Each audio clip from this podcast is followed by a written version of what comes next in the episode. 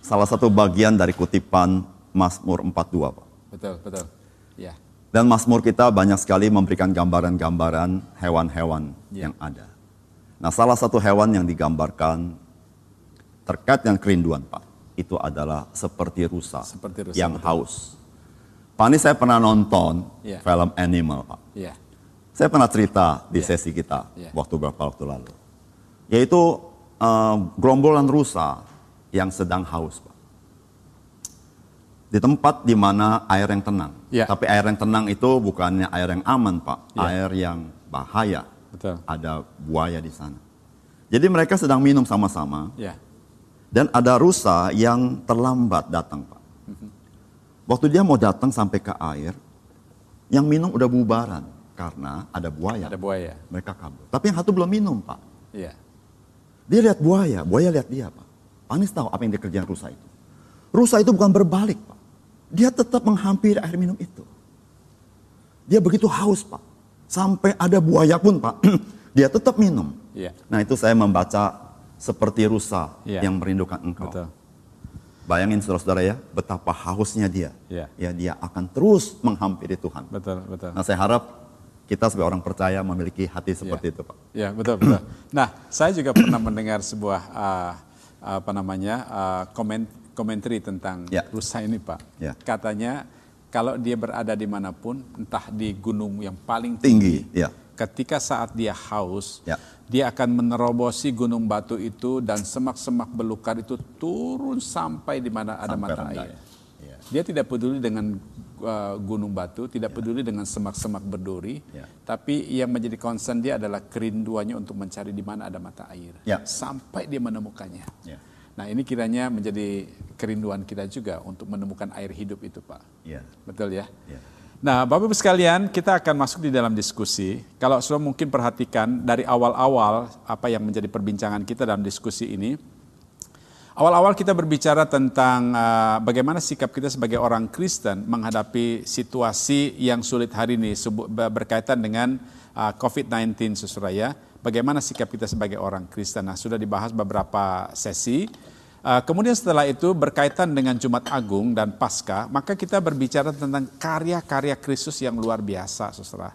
Dan saya kira hari Sabtu kemarin kita uh, berbicara masih tentang karya Kristus. Nah ingat saudara waktu Pak Regi menjelaskan bahwa karya dan perkataan Kristus itu adalah sesuatu yang sifatnya uh, paralel sama saudara ya. Dan hari ini kita mulai berbicara tentang apa yang disebut dengan perkataan Kristus. Nah, bagaimana perkataan-perkataan Kristus itu saudara begitu indah tetapi juga powerful. Kita akan menyiapkan bersama-sama dalam diskusi bersama dengan Bapak Pendeta Renggi Andreas. Silakan Pak Renggi. Ya, saudara-saudara, tanpa sadar, saudara, hidup kita dibentuk oleh dunia ini. Dari apa yang kita lihat, Ya. apa yang kita dengar. Nah, saudara, eh, jangan pernah berpikir bahwa apa yang kau lihat dan apa yang kau dengar tidak membentuk dirimu. Ya. Dan sering kali kita berpikir, kita ini tahu. Kita ini begitu baik. Nah, saudara-saudara, hari ini kita ingin coba belajar firman Tuhan. Ya, ternyata memang saudara-saudara ada banyak hal yang ada dalam dunia ini yang disebut dengan mainstream dunia ini itu bertolak belakang dengan apa yang diajarkan firman Tuhan, apa yang berkenan kepada Tuhan. Ya. Nah, saudara, mari kita belajar firman Tuhan. Inilah perkataan Yesus Kristus kepada kita. Saudara, mari kita membuka Alkitab kita. Kalau saudara mempunyai Alkitab di rumah, saya mengajak saudara membuka eh, satu bagian firman Tuhan, saudara ya, satu ayat saja, yang terdapat di dalam Injil Matius pasal yang kelima ayat yang ketiga. Injil Matius pasal yang kelima ayat yang ketiga. Saya baca bagi Bapak Ibu dan saudara-saudara, kalau sudah punya Alkitab, buka Alkitab. Ketika membaca, saudara, mari kita membaca di mana Tuhan menyapa kita dengan firman-Nya. Ya. Memperbaharui hidup saudara, memberikan saudara pengharapan.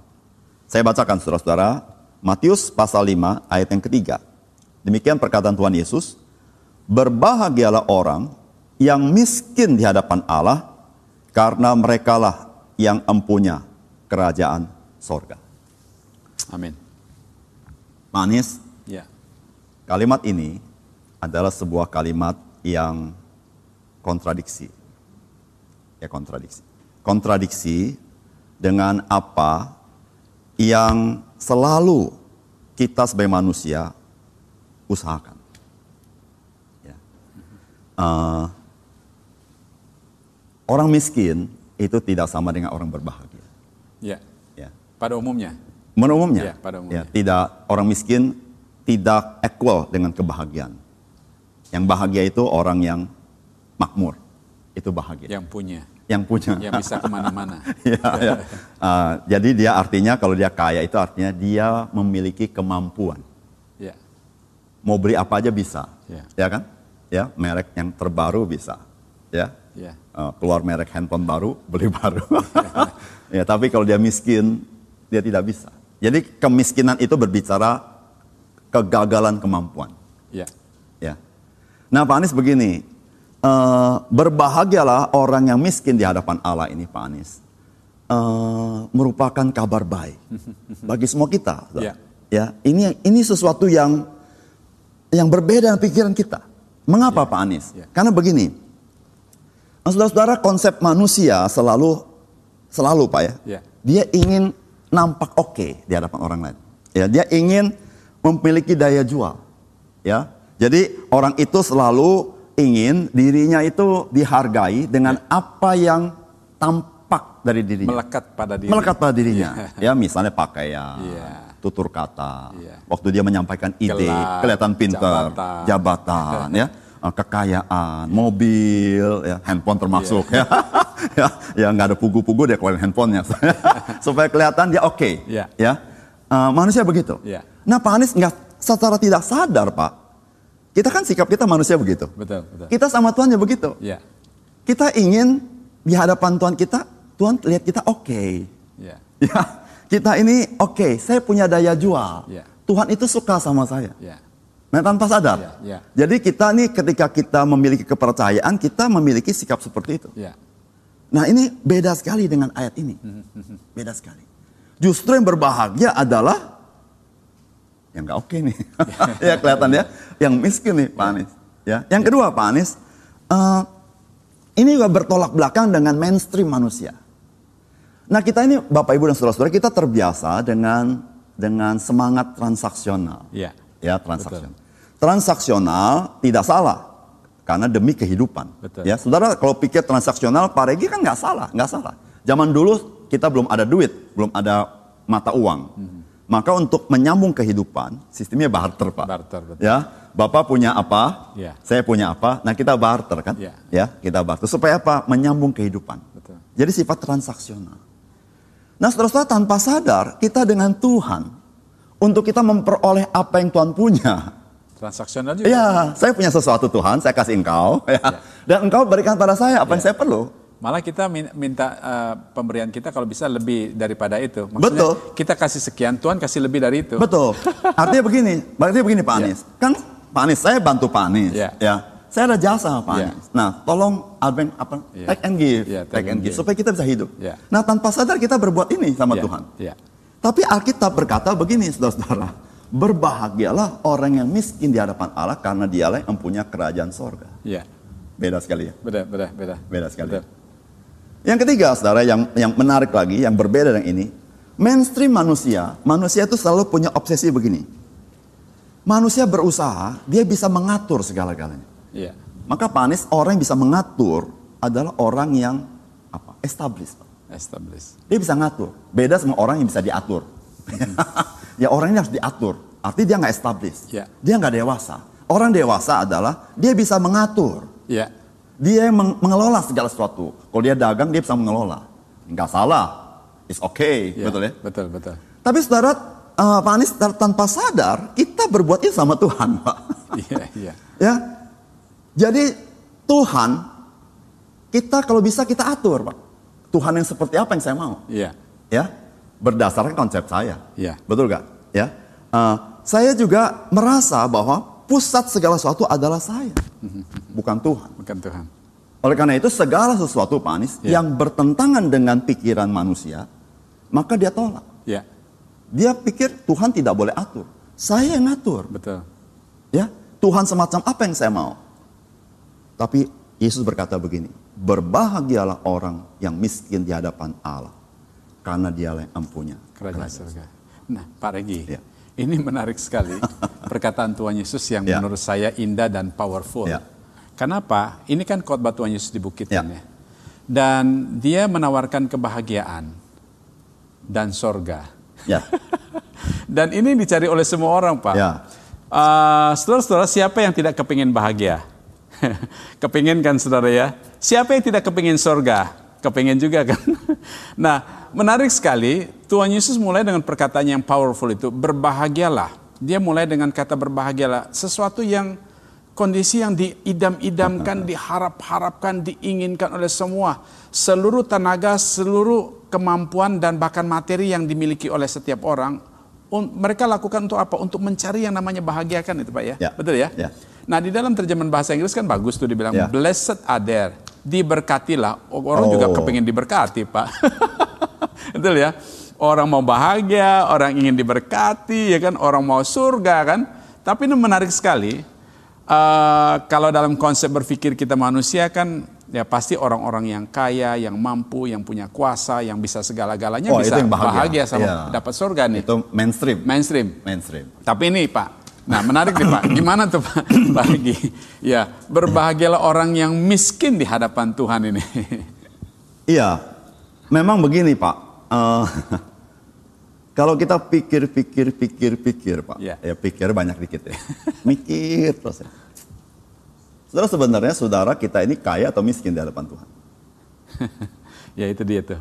Harus harus diidentifikasi dulu nih diri kita nih. Iya. Kita orang kaya di hadapan Tuhan atau miskin di hadapan Tuhan? Saudara, waktu kita baca ayat ini, kita berpikir ini kontradiksi. Ya, Bagaimana orang miskin berbahagia? ya, Bagaimana orang yang miskin di hadapan Allah bisa empunya kerajaan surga? ya, Miskin di hadapan Allah, Pak. Nggak punya apa-apa di hadapan Allah. Engkau bisa masuk surga. Iya. Yang bisa masuk surga itu kalau dia berjasa A, B, dan C. C, iya. Betul gak saudara? Saudara coba kita pikir, pikir, pikir, pikir. Saudara, berapa kekayaanmu sehingga engkau bisa kaya di hadapan Tuhan? Berapa kekayaan kebaikan kita sehingga engkau bisa kaya kelihatan di hadapan Tuhan yang maha baik? Berapa kekayaanmu sehingga engkau bisa kaya di hadapan Tuhan yang maha kaya? Pak Anies, sering kali kita punya konsep tentang hidup kita berdasarkan apa yang kita lihat, ya, apa yang kita pikir. ya, Ya. Ah, kalau kita berada di ruangan kecil, ya, kita merasa besar, Pak. ya, betul. Ya. Kalau saya di tengah orang-orang yang ukurannya 160 cm, saya merasa tinggi. Karena saya 175 tinggi Iya, saya, iya. ya. Ah, tinggi rendah tidak masalah, saudara. Ya. Saya cuma cerita aja. Kalau saya berdiri bersama orang pemain basket, Pak, yang ukuran 190 meter, 190 cm, yang merupakan ah, ukurannya Standar. paling pendek, Iya. Pak, ya, buat orang main Iya. basket. Saya ini pendek, Pak. Nah, saudara-saudara, masalahnya adalah ketika saya berhadapan dengan Tuhan, saya nggak kelihatan dia. Pak. Ya, Saya hanya merasa diri saya besar. Saya merasa perbuatan saya lumayan berjasa. Iya. Sehingga dengan jasa saya ini saya pikir saya bisa rebut tuh surga. Pak Anies, ya. Iya, iya. Saya merasa layak masuk ke surga. Iya. Ya. Tapi apa yang Tuhan katakan? Sadarlah dirimu. ya, Engkau mau kasih berapa sehingga engkau dianggap Tuhan kaya? Tapi memang Alkitab di sini bukan bicara uang, ya. Yesus tidak berkata bicara uang di sini. Saudara ada orang yang miskin secara materi, Pak, ya, tapi dia merasa kaya di hadapan Tuhan. ada, ada. ya. Nih ya, saya udah menderita begini Tuhan. Ini jasa saya loh. Iya. Ya, saya menderita sekali, Pak, Tuhan ya. Kalau saya menderita begini, upah saya harusnya Ya, sesuatu yang lebih baik. Iya. Ya. Tapi juga ada orang kaya yang tidak merasa kaya di hadapan Tuhan. Dia berkata, Tuhan saya tidak punya apa-apa. Ada, Ya. Pak Anies. ya, Jadi saudara-saudara, materi bukan ukurannya. ya, Tapi masalah sikap hati kita. betul, betul. Pak Anies. Ya. Nah, jadi kata miskin di sini Pak Ya. ini menjelaskan tentang apa bagaimana sikap kita Betul. sebagai orang yang ingin bahagia dan dapat surga itu. Eh, jadi begini, eh, kata miskin di sini, saudara-saudara mempunyai arti begini. Ketika saudara di hadapan Tuhan, saudara berkata, I am nothing. Ya, Saya tidak ada arti. ya, Ya, tidak ada arti. Kedua, Tuhan, I have nothing. I have nothing. I have nothing. Kenapa saya kata I have nothing? Kalau kita compare dengan dia, I have nothing. Ya. Yang ketiga, Ya. Memang kita I have nothing, Pak. I have nothing. Karena nafas hidup ini bukan ciptaan Gift. kita. Pemberian. Iya, dari dia. ya makanya I have nothing. I have Iya kan? nothing. Bayangkan kalau nafas tidak ada, saudara. Apalah arti semua yang kita miliki? Nothing. Ya. Ya. Betul ya? Miskin juga ketiga, Pak. Betul. Bukan hanya I am nothing, Ya. I have nothing. Lord, I do nothing. I do nothing. Saya tidak berbuat apa-apa. Iya. Wow. Ini adalah miskin. Lalu kalimat terakhir adalah, Ya. Pak Anies, penolong saya tidak ada yang lain kecuali Tuhan. Ya. Itu arti miskin. Betul, betul. Nah, jadi memang kata uh, miskin di sini dijelaskan Pak Regi tadi bahwa I am nothing, I have nothing, I do nothing. Itu artinya apa, saudara? Ketika kita menempatkan diri kita di posisi di hadapan Tuhan, Tuhan kita yang maha mulia, maha agung, Yes. maha sempurna. Ya. Maka saudara, uh, yaitu kita memahami bahwa kita ini bukan siapa-siapa di hadapan Tuhan. Pak Anies, Nah. yang saya maksud I do nothing, bukan berarti saudara kita nggak berbuat apa-apa. Ya, Tapi saudara perhatikan baik-baik. Orang yang mempunyai jasa luar biasa dalam dunia ini, Ya. Pak. Yang berkarya luar biasa. Ya. Kalau Bapak tanya, dia selalu berkata, I do nothing. I do nothing. Heran, Pak. Iya, Orang yang mempunyai kemampuan luar biasa, punya jasa luar biasa, punya dermawan luar biasa, Pak. Waktu ditanya, Pak, dia berkata, sebenarnya I do nothing. Tapi ada orang, Pak, tidak berbuat apa-apa. Dia bilang apa? I do something. ada something. Tapi dia nggak berbuat apa-apa. Iya, Jadi kalimat ini tidak berbicara soal apa yang kelihatan di luar. iya, Tapi berbicara sikap hati dia. Betul. Tuhan, I do nothing. betul. Meskipun saya berjasa sana sini, tapi aku berkata, I do nothing. Iya, Nah saudara ini namanya uh, humbleness, Humble. kerendahan hati. Pak. Betul. Ya, dia merendahkan di hadapan Tuhan. Tapi Pak Anies miskin di sini bukan sekedar humble. iya, Ya Tuhan, I do nothing. I have nothing. I am nothing. Tapi miskin di sini saudara-saudara punya berarti you are beggar. Kamu adalah peminta-minta. iya, Nah, kalau kita mau konsep perjanjian lama Pak Anies, iya, disebut dengan orang yang miskin adalah orang yang tertindas. iya, Nah orang tertindas ini Pak Anies, dia tidak hanya humble. Dia berseru-seru minta tolong. Dan pertolongan hanya pada Tuhan. Tidak ada yang bisa tolong dia. Maka itu kata miskin di sini adalah orang-orang yang begitu humble dan dia tahu siapa dirinya sendiri. Lalu dia adalah orang yang berseru minta pertolongan Tuhan. iya, Sehingga Pak Anies, orang yang seperti ini Pak Anies. Dia selalu, apa yang Tuhan berikan, dia selalu bersyukur. Karena apa Pak Anies? Saya tidak punya apa-apa. betul, betul. Kecuali Tuhan yang memberikan kepada Amin. saya. Nah bagi dia Pak Anies, menderita sudah biasa Pak. Iya, Ya. Jadi bagi dia Pak Anies, eh, menderita eh, kehidupan yang baik dan sebagainya sudah sudah sesuatu yang biasa. Bagi dia adalah saya hanya berharap Tuhan bela saya. betul, Ya, saya sedang tertindas. betul. Maka Yesus berkata apa? Berbahagialah orang yang miskin di hadapan Allah. Kenapa, saudara? Karena orang seperti ini, dia tidak pernah tidak, dia pasti mendapat pertolongan Tuhan. Amin, amin. Nah, menarik sekali kalau di dalam terjemahan bahasa Inggris kan Pak dikatakan miskin itu. Ya, Dia kan poor in spirit. Ya. Iya. Orang yang miskin secara rohani. Ya. Artinya uh, secara spiritualitas dia mempunyai kerinduan untuk terus menerus ingin mencari sumber itu, betul. mencari Tuhan. Nah orang yang demikian saudara, orang yang terus menerus tumbuh di dalam hatinya kerinduan yang sangat-sangat kuat yang Pak Rigi tem- katakan tempo hari, great desire di dalam dirinya untuk yang utama itu mencari Tuhan bukan mencari yang lain. Betul. Karena tanpa Tuhan uh, dia nothing. Ya, Ya, I am nothing. ya. I'm uh, apa namanya? I have nothing. Ya. Ya, I'm do I do nothing. nothing. jadi jadi saudara, ini sesuatu yang saya kira um, menjadi apa? Kerinduan kita, semangat kita untuk terus-menerus belajar bagaimana kita memahami diri kita hadapan Tuhan, lalu mempunyai sikap yang terus merindukan Tuhan dalam hidup kita. Betul, Pak. Betul, Pak ya? Betul. Ya. Jadi eh, Tuhan Yesus mengatakan sesuatu yang sepertinya kontradiksi. Iya. Saya akan memberi ilustrasi, Pak. Iya.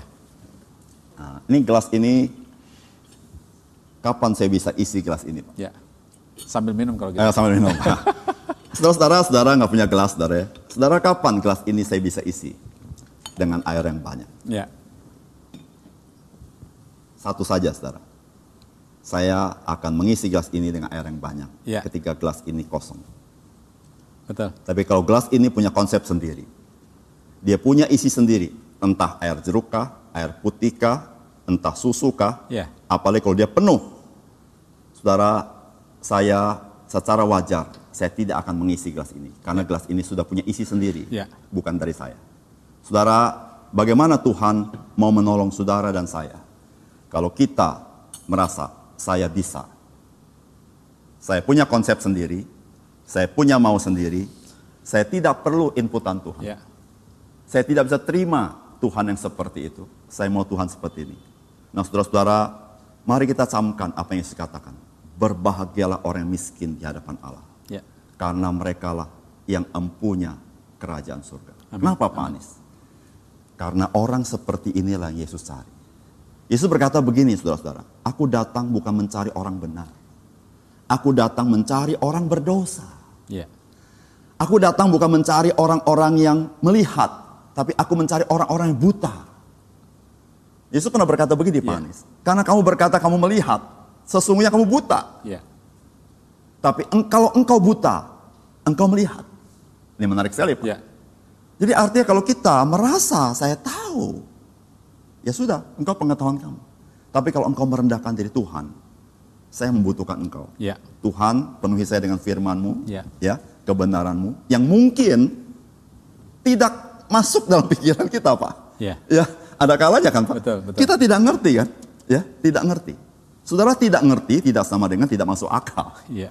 Tidak mengerti artinya akal kita belum sanggup mengerti itu. Ya. Sesuatu yang melampaui pikiran kita. Karena ini terkait sama Allah yang omnipoten, Ya. Omnipresent, Ya, betul. omniscience. Dia Allah maha tahu. Ya. Maka lumrah lah saudara. Kalau kita kadang-kadang ngerti, kadang-kadang enggak Pak. Ya kan? Ya, betul. Tapi apa yang Tuhan suka dari kita? Yang Tuhan suka adalah meskipun kau tidak mengerti, mari percaya kepadaku. Ya. Itulah Sa- orang ya, saya menangkap satu pesan yang baik sekali Pak Regi Ya. dari uh, diskusi ini adalah pada waktu kita merasa kita miskin di hadapan Tuhan, kita adalah orang yang uh, berhak untuk menerima apa yang Tuhan beri. Ya. Iya kan? Tapi kalau kita merasa bahwa saya sudah cukup, saya sudah uh, uh, cukup rohani, Ya. cukup baik, uh, sepertinya semangat desire untuk dekat sama Tuhan, uh, mempunyai relasi dengan Tuhan itu mulai mengecil. Betul. Ya, betul ya, mulai menurunnya. Tapi kalau kita seperti seorang yang dikatakan as a beggar, kita terus menerus berseru kepada Dia. Dan itulah yang Tuhan inginkan kepada kita. Dan kita mendapatkan apa yang Tuhan katakan, berbahagia dan mendapatkan surga itu. Nah, Satu lagi Pak Anies. Ya. Kalimat Tuhan Yesus memberikan kita pencerahan. Kenapa sih kita sering menghakimi orang lain? Ya, Ya. Saya lebih baik dari Pak Anies. Ya. Pak Anies tuh memang kurang baik. memang memang benar menghakimi. Pak lebih baik dari saya. menghakimi orang lain, Pak. Iya. Kita sering menghakimi orang Iya. lain ya. Kita yang merasa diri rohani, Iya. Pak. Merasa diri kita beragama. Iya. Lalu ketika kita lihat orang lain Iya. yang tidak sesuai dengan apa yang kita pikirkan, lalu kita menghina dia. Kita segala macam kita ngomong tentang dia. Iya. Saudara kenapa? Karena konsep mainstream yaitu adalah saya punya jasa sama Tuhan. Ya, Saya oke loh Iya. dibanding kamu. Iya. Ya saya oke loh. ya, Ya. Saudara-saudara, kalau kita menyelami apa yang Yesus katakan, saudara, kita tidak berani menghakimi siapa pun. Kenapa, Ya. saudara? Karena saya pun terima belas kasihan Tuhan. ya, Saya tidak ada apa-apanya. ya, Kalau saya ada sebagaimana ada saya ini, semata-mata saudara, anugerah Tuhan. amin, amin. Bukan karena saya baik. Dan perkataan ini bukan merendahkan diri. Dan memang tidak baik. Hanya Tuhan yang baik. God is good. Ya, God is good. Ya, amin, amin. Ya, baik Pak Regi, ini Ya. waktu cepat sekali berlalu. Ya, ya. Diskusi kita sebenarnya masih panjang ini. Masih panjang, Ya. ya. Ah, mungkin Pak Regi bisa memberikan satu ah, konklusi dari diskusi kita hari ini. Sesuatu yang mungkin perlu kita pikirkan, kita renungkan bersama-sama, saudara, dari perkataan Tuhan Yesus yang sangat dahsyat luar biasa ini. Ya saudara bagaimanapun kondisi engkau. Saudara ini kabar baik. Ya, Tuhan tidak melihat jasamu. Ya Pak Anies. Ya. Tuhan tidak tidak mementingkan engkau oke, tidak oke, ya. Tapi Tuhan dia berbelas kasihan. Ya. Saudara, yang equal dengan belas kasihan Tuhan adalah ketika kita merendahkan di hadapan Tuhan. Amin. Saudara dalam situasi hari ini, saudara mari kita berseru kepada Tuhan dalam segala kelemahan kita. Ya. Kita mohon pertolongan Tuhan. Ya. Saudara Tuhan kita tidak bisa lihat dengan mata kepala kita. Tapi Tuhan itu ada. Dan dia sedang bekerja dalam hidupmu dan hidupku. Ya. Ketika engkau percaya kepadanya, Tuhan berkata, engkaulah empunya kerajaan sorga. Ada suasana sorgawi dalam hidupmu. Meskipun hari ini engkau mengalami hal-hal yang sulit, tapi sukacita sorgawi, damai sejahtera sorgawi, itu menyertai kita. Ya, maka kalau demikian eh, Pak Rigi maka dialah segala-galanya dalam hidup kita. Amin. Tidak ada yang lain. Tidak ada yang lain, Pak. Ya, dialah segala-galanya. Maka itu kalau kita berkata, kalau saya menyadari saya ini miskin, Pak, Ya, maka saya harus berkata, you are everything. everything, ya.